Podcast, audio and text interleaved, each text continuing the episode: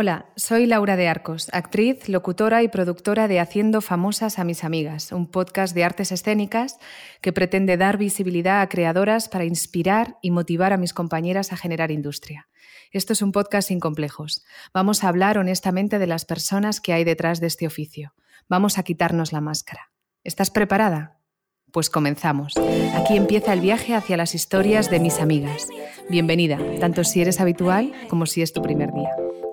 Y hoy tenemos con nosotras a una mujer con la que muchas querríamos haber trabajado. Me incluyo, por supuesto. Carlota Ferrer es directora, coreógrafa, actriz y tiene una experiencia profesional muy extensa. Ha revolucionado el modelo de creación y producción de teatro contemporáneo. Es sin duda un referente y me siento muy agradecida de poder contar con su voz hoy en este podcast. Hola Carlota, ¿cómo estás? Hola, buenos días. Muy bien, gracias. Para empezar, quería hacerte una pregunta sobre los orígenes. ¿Cómo surge en ti esa necesidad de bailar y de estar vinculada a la interpretación y al teatro? Pues la verdad es que desde muy pequeña en mi casa, sin ser profesionales del baile, pero el baile ha sido una cosa que ha llenado muchos momentos, muchas habitaciones, donde de repente sonaba música y mis padres se ponían a bailar, los primeros y mis hermanos. O sea, que hay algo como muy natural con esa conexión con la música y el baile. Y luego me gustaba mucho de pequeña disfrazarme, me cuenta mi madre, y imitar personajes y eso me encerraba. Creo que soy la menor somos 4 hermanos, mis hermanas me sacan 9 y 8 años las mayores y yo le saco 10 al pequeño. Así que he sido una especie de hija única en familia numerosa, porque las mayores ya hay mucha distancia como para jugar, entonces pasaba mucho tiempo jugando sola. Y una cosa que me parece muy, muy importante, ¿no? El saber estar solo, el disfrutar jugando solo, el poder despertar tu imaginación y tu creatividad. Entonces, igual que bailaba, leía, hacía recortables, me inventaba una casa para las muñecas, que al final es una forma de escenografía. Y bueno, creo que aunque nadie de mi familia se ha dedicado a la farándula, digamos, había un ambiente donde me era propicio estos juegos. Entonces yo creo que parte un poco de ahí, y además me gustaba mucho Lina Morgan. Me gustaba mucho Lina Morgan y bueno, quería ser un poco Lina Morgan, así como lo de más infancia, ¿no? ¿Y siempre supiste que ibas también a dirigir? ¿Que querías dirigir? No sabía. La carrera de la dirección es muy desconocida en realidad. Todavía el director de cine... pero yo creo que no sabía, ni queriendo ser actriz, como muy bien lo que hacía el director. Digo, cuando eres pequeño, ¿no? La dirección la descubro porque, bueno, cuando ya decido que mis estudios van a derivar hacia el arte dramático, pues doy con una directora que se llama Liuba Cid, de origen cubano.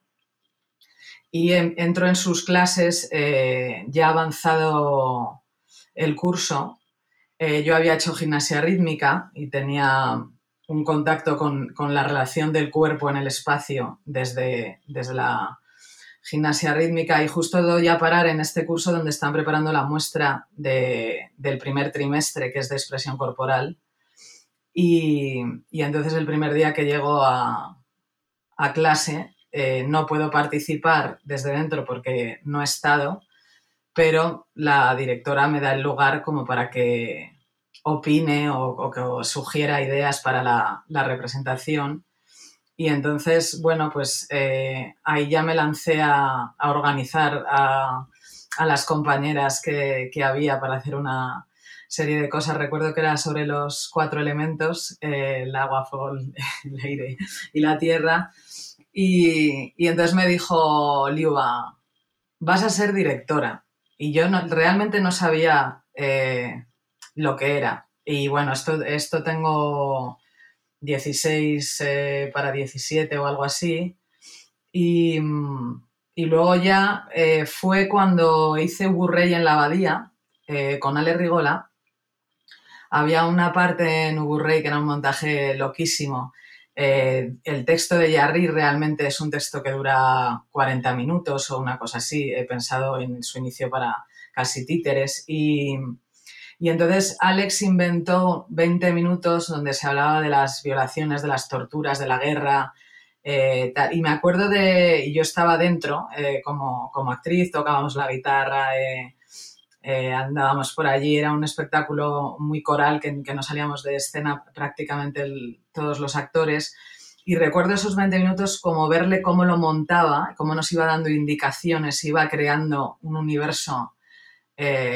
para mí espectacular, simplemente nos iba diciendo a cada uno, y ahí pensé, yo quiero hacer eso, ¿no? Tener desde fuera, poder incidir y crear un universo ¿no? personal o desde la propia imaginación, que no era ni siquiera venía de Yarry, de toda la temática conceptual que aborda, pero venía de la cabeza de Alex, digamos, ¿no? De cómo él entendía eso. Y entonces, nada, pues acabamos el montaje y me preparé las pruebas para entrar en la RESAD, en la carrera de dirección.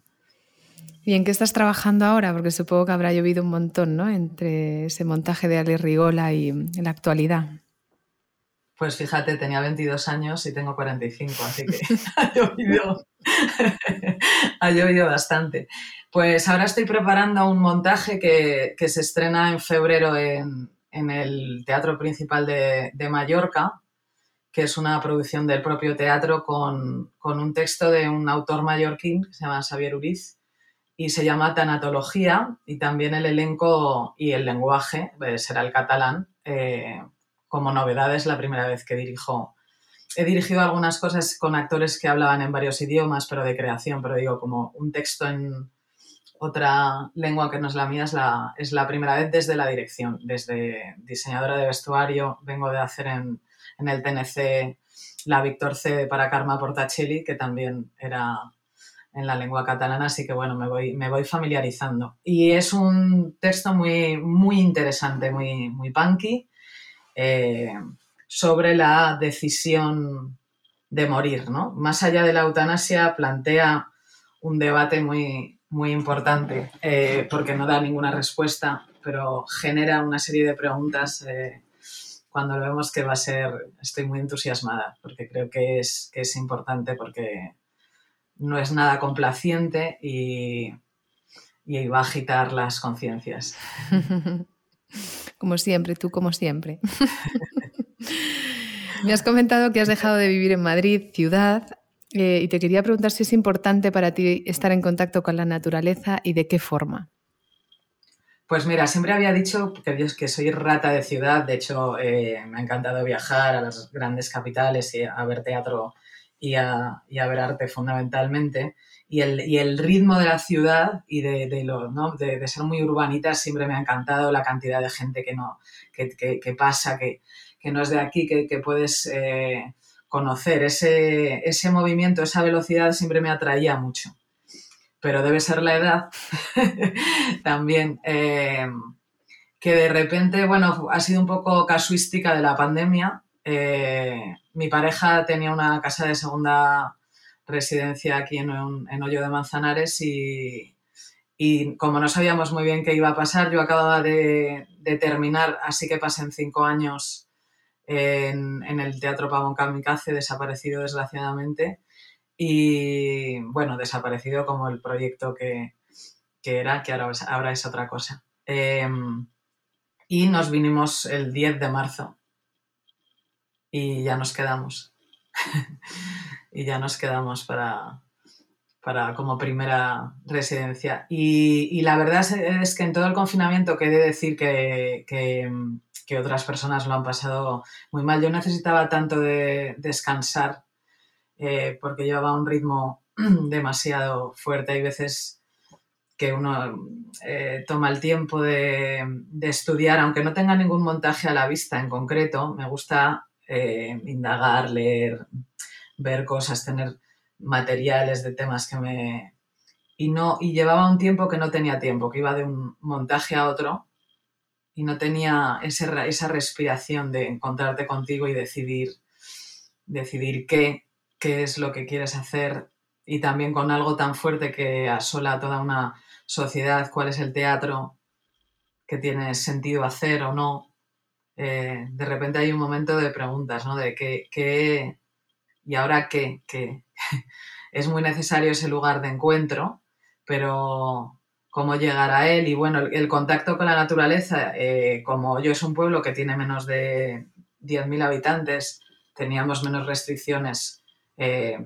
Tengo perros, entonces los podía sacar. Quiero decir que no he estado encerrada en casa y sin ver a gente, pero he podido salir al campo, andar, he visto los cambios del paisaje según iba avanzando de la primavera al verano.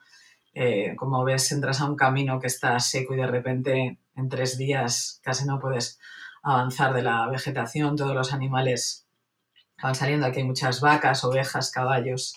He visto crecer terneros como mamando de sus madres. Bueno, y ahí nace un poco también el espectáculo que estrena en el Festival de Otoño, que se llama Preguntando al Universo, que también interpreto junto a mi ayudante de dirección y a un cantante que además de amigo, es un personaje muy especial, y nos preguntamos sobre esto, ¿no? Sobre hacia dónde tiene que ir el teatro, hacia la creación artística, y lo ponemos un poco versus la creación del ser humano, ¿no? Los orígenes, el planeta, todos los temas ecológicos, los animales, cómo pervertimos el sitio donde vivimos, y bueno, nace un poco de esa observación y de ese retiro que nos ofreció, desgraciadamente, nos obligó la pandemia a sufrir, ¿no? Por sacarle un lado positivo sería ese, el de darnos la oportunidad de parar y encontrarnos un poco y haciendo conciencia de nosotros mismos. ¿Y tienes alguna rutina que te ayude a empezar el día? Pues tengo rachas. Antes... Físicamente me preparaba mucho, entonces me levantaba por la mañana, me estiraba, hacía ciertos ejercicios que hago siempre. También para la voz me gusta mucho tener siempre la palabra entrenada, aunque cada vez me subo menos a los escenarios como intérprete, porque digamos que ocupa más espacio la dirección. Pero ahora estoy en un momento que no quiere, porque igual ya no tengo el estrés, que ahí encontraba una liberación, y ahora lo hago específicamente cuando necesito. O a lo mejor estoy más vaga, no lo sé.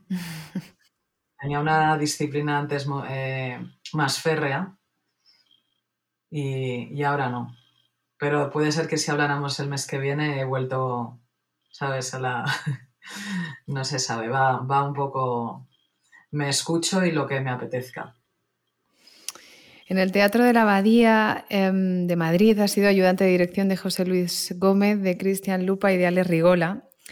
Y quería preguntarte, ¿comienza así tu trayectoria para convertirte en directora artística del Teatro Público Corral de Comedias de Alcalá de Henares y en directora de la 37ª edición del reconocido Festival de Otoño de Madrid?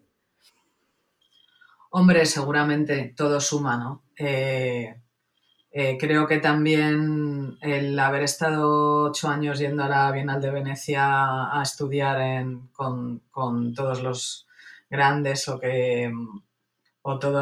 quiero decir, al final eso es fruto de un currículum, de una trayectoria, pero sin duda la Abadía es el centro, digamos, donde me he podido formar con los mejores, tanto como los 3 que has citado, haciéndoles la ayudantía, como todos los maestros que he tenido durante mi formación allí, y a todo lo que hemos tenido acceso estando dentro de todo lo que pasaba en el teatro. Entonces, sin duda, seguro que sí. ¿Podrías decir que haber buscado esas formaciones o ese contacto con profesionales te han permitido un poco más de continuidad en el trabajo creativo? No sé si... Estoy pensando mucho en la frase que siempre escucho de ti, de tus entrevistas, que dices, si tienes el espacio, lo tienes todo, ¿no? Sí. Y es una reflexión que bueno, que a mí también me resuena un montón y pensaba que en todo tu recorrido has tenido como muy claro esa afirmación, ¿no? A pesar de que a lo mejor no la habías elaborado hasta mucho después, pero has tenido siempre muy clara esa parte espacial que te permita estar en contacto un poco con la producción real, ¿no? O sea, si comparas un poco con la RESAD, que yo también he sido compañera tuya, no sé de qué promoción, pero yo, por ejemplo, allí yo no tuve esa sensación, ¿no? Una sensación de realmente tener acceso, o sea, tuve acceso a toda una serie de conocimientos, pero muy a nivel académico, y no tanto a una serie de propuestas, de proyectos que me pudiesen, que me permitieran también conocer qué tipo de intérprete era yo y qué era lo que yo había venido a hacer de alguna manera, ¿no? O sea, que me ayudara un poco a descubrir esa parte más íntima. Y en ese sentido, como que me sorprende mucho tu trayectoria por eso, ¿no? Porque parece como que siempre tuviste claro que si tienes el espacio, lo tienes todo y perseguiste esa idea de estar en el espacio. Es bonito lo que dices porque creo que tienes razón, pero esa frase la digo más en el sentido cuando vas a dirigir. El espacio...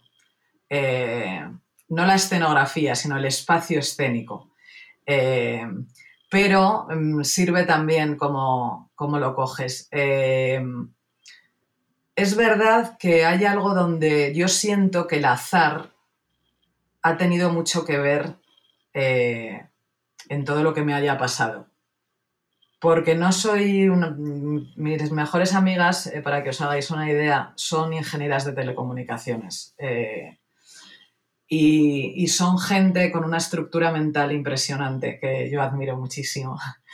Y entonces estudian esto, luego hacen tal máster, luego hacen un doctorado, luego se van a estudiar. Hay una planificación desde que inician la carrera, digamos, hasta que hoy son CEOs las dos de diferentes empresas y han trabajado con todas las grandes multinacionales por tramos. Para ¿no? Primero aquí, porque luego... En mi caso no es...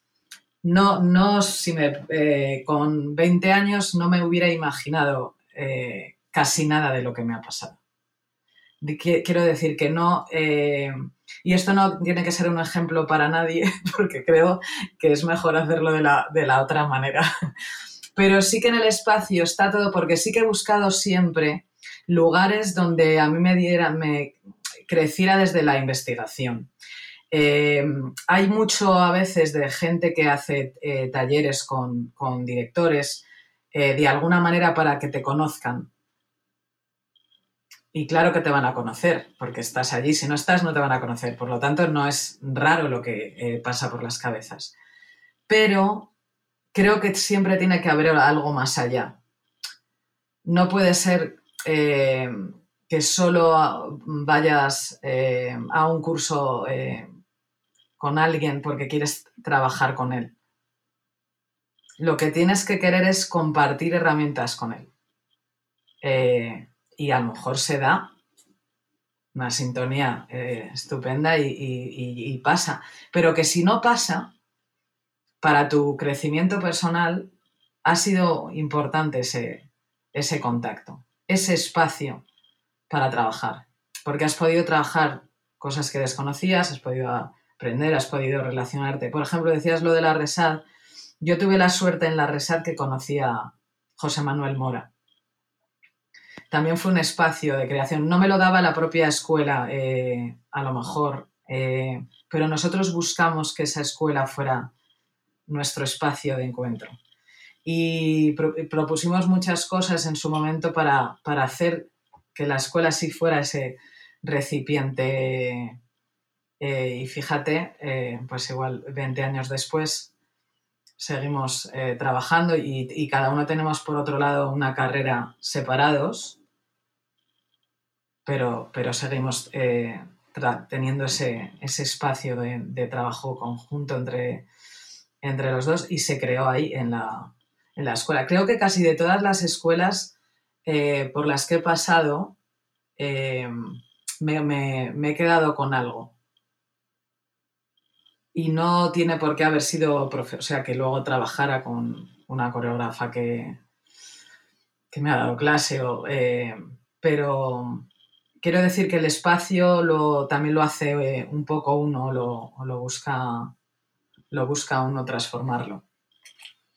Tengo algunos alumnos a veces que vienen de escuelas como la RESAD o cualquiera, que se pelean contra los... Es muy normal, ¿no?, pelearnos cuando somos estudiantes jóvenes con alguien que nos dice algo.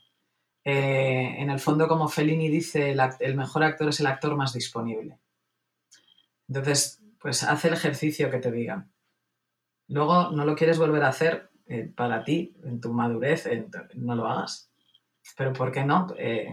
Invítate a algo que a priori pues no te llama mucho la atención o no, pero invítate a hacerlo, y así puedes descartar y decir, pues mira, no me interesa. No, pero a veces hay una rebeldía que también es buena para otras cosas, pero de muchos estudiantes de arte dramático con determinadas personas que no conectan, o técnicas o escuelas que no conectan, ya poner una pelea, y entonces es una energía perdida. Es una energía que se pierde en una negatividad, pero que no construye. Entonces, lo mejor es ponerla positiva y quitarte esa asignatura o eso cuanto antes, habiendo pasado por todo lo que te pedían. Lo dice una que la echaron de la escuela de arte dramático, pero bueno. Buenos consejos. Tengo que para mí no aplico, sí, no sé cómo era. Consejos vendo que para mí no tengo. Eso dice es. Una cita de Brecht que me encanta. Ahora, no recuerdo ahora mismo en qué obra es una réplica, y dice: cada mañana cuando me levanto voy al mercado donde se compran mentiras. Esperanzada me pongo en la cola de los vendedores. Sí, sí, total. Pero entonces, ¿a ti te ocurrió eso? ¿A ti te echaron de la escuela o...? Sí, sí. Pero eso le ha pasado a mucha gente que ha triunfado. Es que, bueno, si quieres lo hablamos, pero es un podcast entero. Bueno, tengo un montón de preguntas, o sea, pero bueno, puede haber una segunda parte. Yo entiendo que esto le puede interesar a mucha gente. A mí también me interesa, la verdad, porque siempre lo digo, ¿no? Hay una parte en mí que... Este podcast surge un poco de la de veces que me han pedido durante mi carrera profesional que representara, o sea, que me encargara de la comunicación cuando no tengo experiencia ni soy profesional del management ni nada, y al final me di cuenta de que algo tenía que algo tenía que descubrir yo, porque me lo habían dicho tantas veces que no podía ser verdad que no indagara al menos un poco, ¿no? Claro. Pero también lo hago por mí, porque obviamente son reflexiones que a mí me ayudan un montón, porque hay una parte de desarrollo personal y de crecimiento muy fuerte en nuestra profesión, ¿no? Entonces, no sé, es como que estos testimonios y de personas además que tienen como un imaginario muy interesante para mi gusto como usuaria, como público, de teatro, no solo como profesional, es muy enriquecedor, ¿no? Entonces me estaba acordando de varias personas a las que las echaron de la RESAD que han tenido muchísimo reconocimiento y muchísimo éxito, y he pensado, wow. Pero bueno, si lo dejamos para otro podcast. Ahora te iba a preguntar por otra cosa que seguramente me dirás que what the fuck, pero necesito preguntártelo porque yo estoy obsesionada con esto. ¿Crees que España va a tener al fin un estatuto del artista que permita a los profesionales trabajar dignamente? Pues yo lo veo muy difícil. Pero bueno, yo también creo que como vemos mucha dificultad en la igualdad de mujeres y hombres, y se han conquistado grandes parcelas, ¿no? Y se está ahí y no hay que ir a lo negativo a decir estamos igual que hace 50 años porque es mentira. Y en este sentido del estatuto, bueno, creo que se están dando pasos. Lo que pasa que es que en España la cultura realmente, más allá de publicitar efemérides y celebrar años de unos y de otros y tal, que es, son titulares, yo creo que no interesa mucho en general a los políticos. Lo que pasa que, bueno, de pronto en la política a veces recaen personas que de repente sí les interesa, y entonces pues si en algún momento hay alguna persona al mando a la que le interese, pues puede pasar que haya esa esperanza. No sé quién es la persona, no lo digo por nombres y apellidos, pero bueno, yo creo que sí se está trabajando en ello, y tengo que decir que curiosamente creo que quienes más están trabajando en ello son productores privados, porque a veces hay algo en la profesión, como esta cosa bohemia, altruista, vocacional, que muy bien, pero que hay que comer y que además trabajamos y queremos ganar dinero, los artistas, y muchas veces queremos ganar dinero para poder volverlo a invertir, que es lo que hacen los productores privados. Y creo que, bueno, hay la asociación de teatro, o sea, yo creo que están luchando por ello, y bueno, vamos a poner esperanza en que en algún momento se consiga, por lo menos, la intermitencia, ¿no? Para aquellas interesadas en este tema, especialmente, como yo lo he estado siempre, en el capítulo número 4 de la segunda temporada hay una entrevista al exdiputado que diseñó y presentó una propuesta del Estatuto del Artista en el Congreso. Es totalmente recomendable, no porque el podcast sea mío, sino porque Eduardo Maura es un tío muy interesante y pone palabras a todo aquello que necesitamos escuchar y verbalizar. Y bueno, ahora salto de tema, Carlota, porque yo fui alumna de los seminarios creativos del 37º Festival de Otoño, sí, del que tú fuiste directora, ¿no? Y te quería preguntar, ¿cómo surge esta propuesta tan maravillosa que nunca había tenido yo en mi país? Fue la primera vez que me sentí abrazada por un teatro público y que sí, que me permití tener como un entrenamiento extra a lo que yo me había propuesto como inversión durante ese año para estar en contacto con profesionales muy interesantes. Pues mira, surge de la Bienal de Venecia que dirigió Ale Rigola y en la que participé como alumna, como directora, como actriz. Me parece un proyecto que debería tener un copyright y de hecho, ahora que no lo dirige Alex, también hay seminarios y tal, pero no es lo mismo, ¿no? El proyecto que tenía Ale Rigola en la Bienale era el dar la oportunidad, como te decía antes, de compartir herramientas, ¿no? Entonces, alumnos de todo el mundo podían acceder en grupos limitados, porque, bueno, se presentaba mucha gente, entonces al final siempre tiene que haber lo de la audición, ¿no? Pero por ejemplo, el primer año eran 7 maestros, Ostermayer, Castellucci, Rodrigo García, Lupa, Peeping Tom, Jan Lauwers. No sé si me ha dejado alguno, da igual. Bueno, el caso es que cada uno tenía 20 participantes, entonces tenías la oportunidad, no de que te den un seminario de una clase donde te enseñan una técnica, sino donde vas a ser un poco un actor de ellos cuando crean, ¿no? Entonces, además había una temática que eran los 7 pecados capitales, donde tú participabas con el maestro que te hubiera elegido, y al final del taller había una muestra.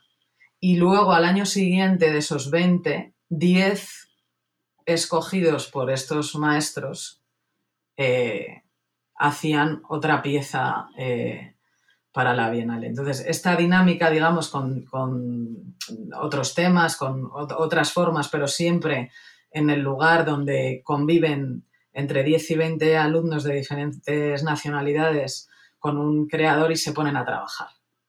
Y para mí fue una maravilla. Es una de las conversaciones que tenía mucho con José Luis Gómez en la Abadía.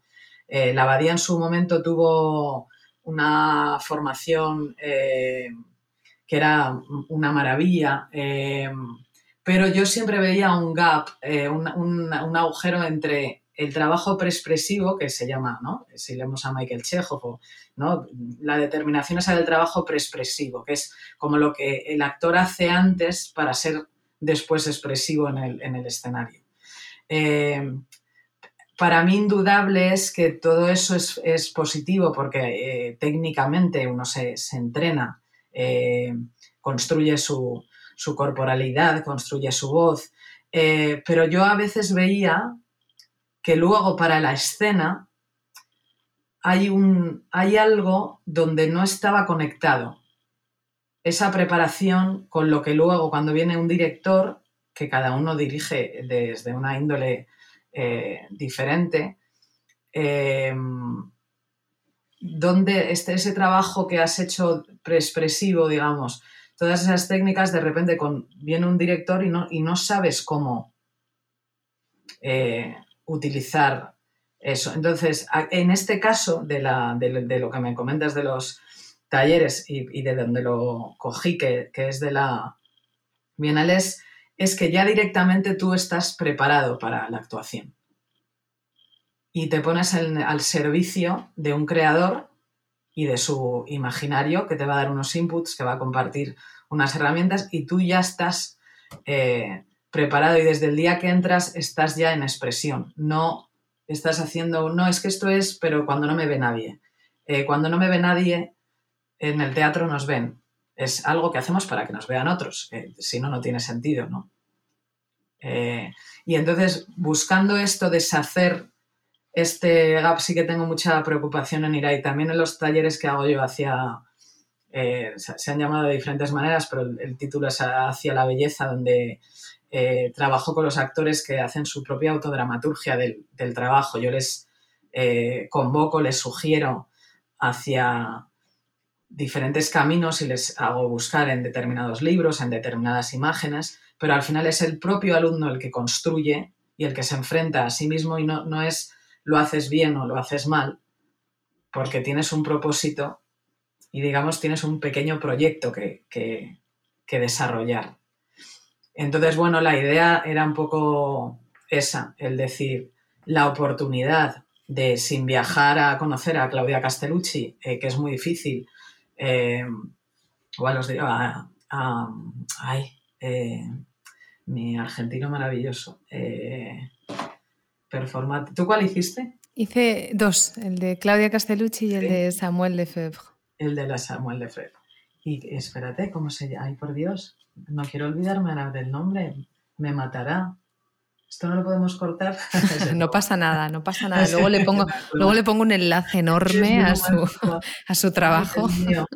Ay, Dios mío, qué cabeza. Bueno, ya ahora te vendrá, no te preocupes. Sí. No pasa nada. Bueno, entonces, eso, el ponerte en sus manos, ¿no?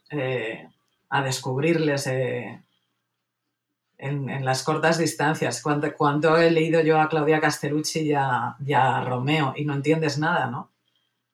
Quiero decir, no entiendes nada. Es una maravilla de sugerencia, de explotarte la cabeza, pero tenerles delante, ¿no?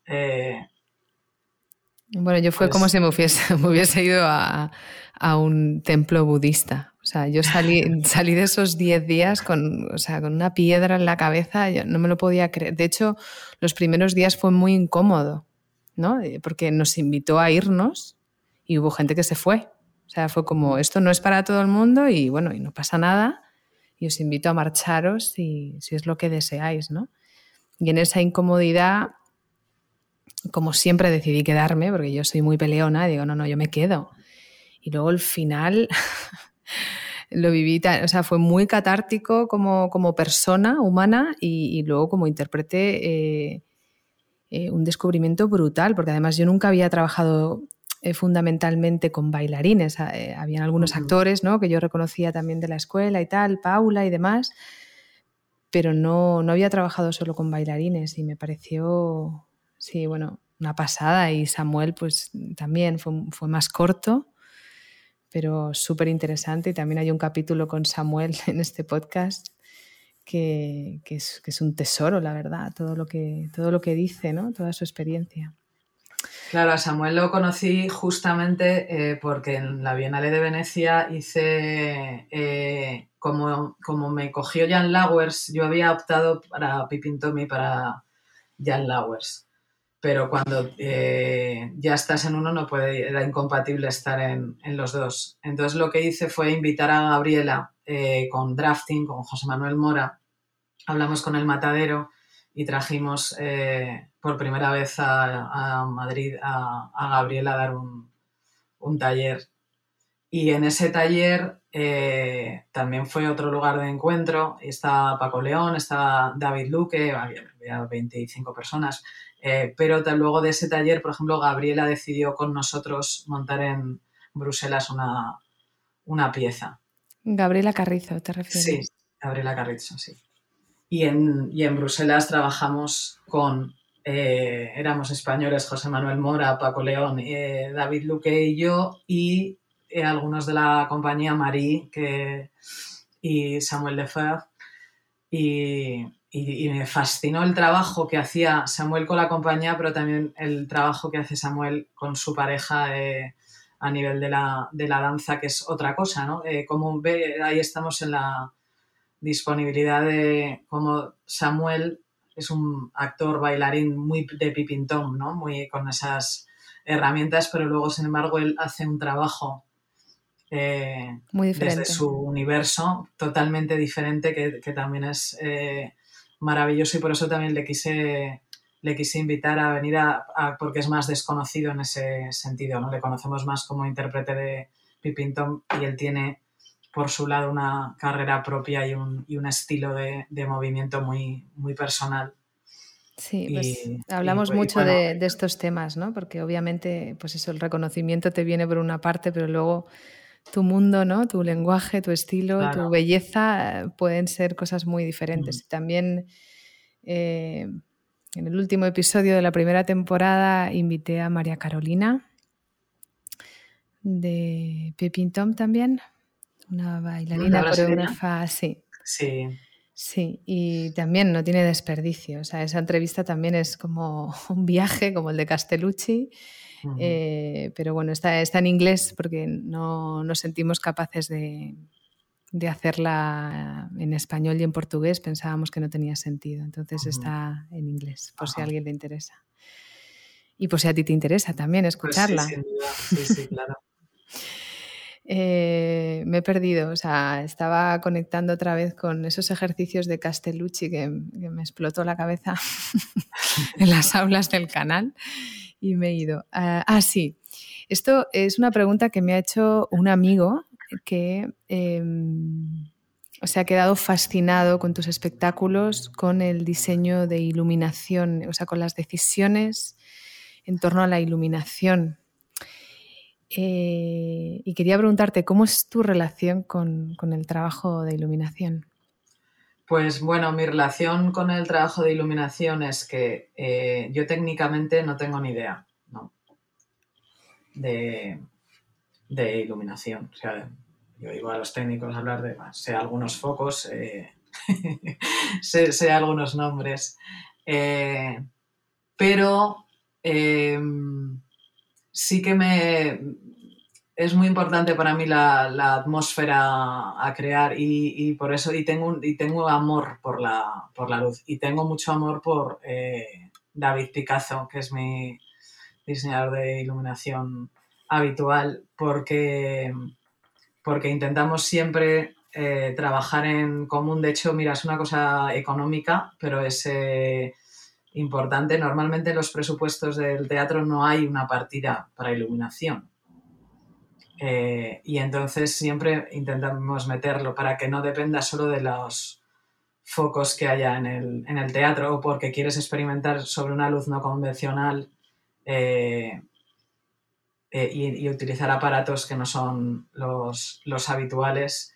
Y entonces con David siempre buscamos en cada espectáculo determinadas cosas que tienen que ver mucho con la dramaturgia. Por ejemplo, en Esto no es la casa de Bernarda Alba, yo decía, es un espacio ya cerrado, ¿no? La casa blanca de Bernarda Alba, pero necesitábamos un espacio todavía más cerrado para un monólogo de Bernarda, que era pluma de José Manuel Mora, no de Lorca, que digo, todavía tiene que ser, dentro de ese espacio que ya es la casa, que está cerrado, crear todavía algo más cerrado todavía, y además es el mundo interior de ella. Entonces era como entraban todos los actores con los focos a medio metro de Eusebio, que creo que además hay, creo, Picasso, parece un cuadro de Vermeer o de Velázquez con los elementos de los dorados, del papel, de utilizar. Y por otro lado estamos construyendo un juego escénico donde esos focos hace que los personajes están tras, pero no están. Bueno, entonces todo ese tipo de cosas las trabajo muy mano a mano con David, que es un pintor de la luz, además. Qué bueno. Te iba a preguntar, porque este podcast tiene bueno, es un podcast feminista, ¿no? Y bueno, no hay invitados hombres, pero siempre prefiero que me digáis un nombre de mujer, ¿no? Es como, venga, dime un nombre de mujer. Y te quería preguntar, seguro que David es un artista impresionante, pero ¿conoces alguna iluminadora que te parezca interesante? Sí, ahora estoy hemos trabajado mucho con ella, le ha hecho, bueno, en Cataluña trabaja muchísimo. María... Mira, nos ha venido el otro nombre. Estoy así con los nombres, de verdad, que me disculpe quien me esté escuchando. A mí me pasa igual, no pasa nada. Mira, pasa. Fernando Rubio era el anterior, Fernando, ¿verdad? Rubio, gracias. Ya lo tenemos. Y luego ya el de la iluminadora, antes de que acabe el podcast, llegará y le haremos un homenaje. María, la voy a buscar en la agenda del teléfono y así la voy a ver rápido. María se llama, el apellido es lo que ahora mismo... María Domenech, no lo he tenido que buscar. María Domenech, genial. María Domenech es una muy buena iluminadora. Y bueno, ahora salto también, perdona, porque la cabeza también se me va a... He estado, como te comenté el otro día, viendo un montaje de Juan C. Acero en la Sala Ex Límite. Ajá. Que me ha gustado mucho, la verdad. O sea, fui a ver a una amiga mía de hace más de 20 años, que es una de las actrices, Leticia Etala, que está espectacular, me encantó. Pero al principio pensé, hostia, 3 horas y media. O sea, ¿quién hace un montaje? ¿Cómo se llama? No, hace mucho que no voy a las Salas Límite. Se llama Cluster, el espectáculo. Ah, sí, me hablaron muy bien. Que estuvo en el Matadero hace... ¿Pero la has visto hace poco? Hace sí. Ya, ¿no? No, la vi antes de ayer, sí. O sea, sí. Vale, pues mira, voy a ver si la hacen más para verla. La hacen el día 20, creo que las entradas están agotadas, pero escribe por ahí, a lo mejor te buscan un hueco.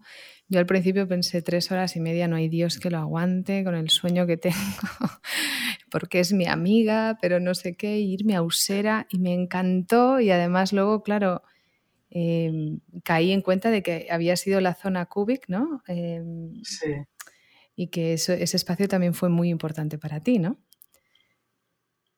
Bueno, hicimos un proyecto Fortune Cookie con Fernando, que es realmente Fernando hizo con la Sala Cubic un trabajo espectacular, ¿no? Y con mucho riesgo a todos los niveles económico, de salud incluso, no, porque el sacar una sala en el extrarradio adelante con todas las dificultades que tiene y tuvo todos esos problemas de tener que cuando tienes una sala y es todo como muy casero y todo el mundo tiene un amor por ello y todo es fácil, pero de repente vienen las normas, los riesgos laborales, el baño para discapacitados que tiene que estar, por supuesto, pero que claro, cuando uno se mete, a veces no vislumbra todas las dificultades que se vienen encima y económicas sobre todo, pero es muy, muy duro. Y bueno, entonces Fernando me invitó a un proyecto con la zona, que eran Julián Fuenterreta también, hacía otro espectáculo y nosotros hacíamos, escrito por José Manuel Mora, Fortune Cookie, y era una coproducción, digamos, lanzada por ellos que luego acababa en el CDN. Fue una pena porque duró muy poquito la función. De hecho, a lo mejor es la que mejores críticas ha tenido en el periódico. No digo que eso sea importante, pero digo que es pena porque se hizo solo 10 días en el CDN, lleno absoluto, en la sala más pequeña, pero quedó un poco ahí. Luego no tenían el proyecto de sacar de gira en trilogía, era Julián Fuenterreta y Lucía Miranda,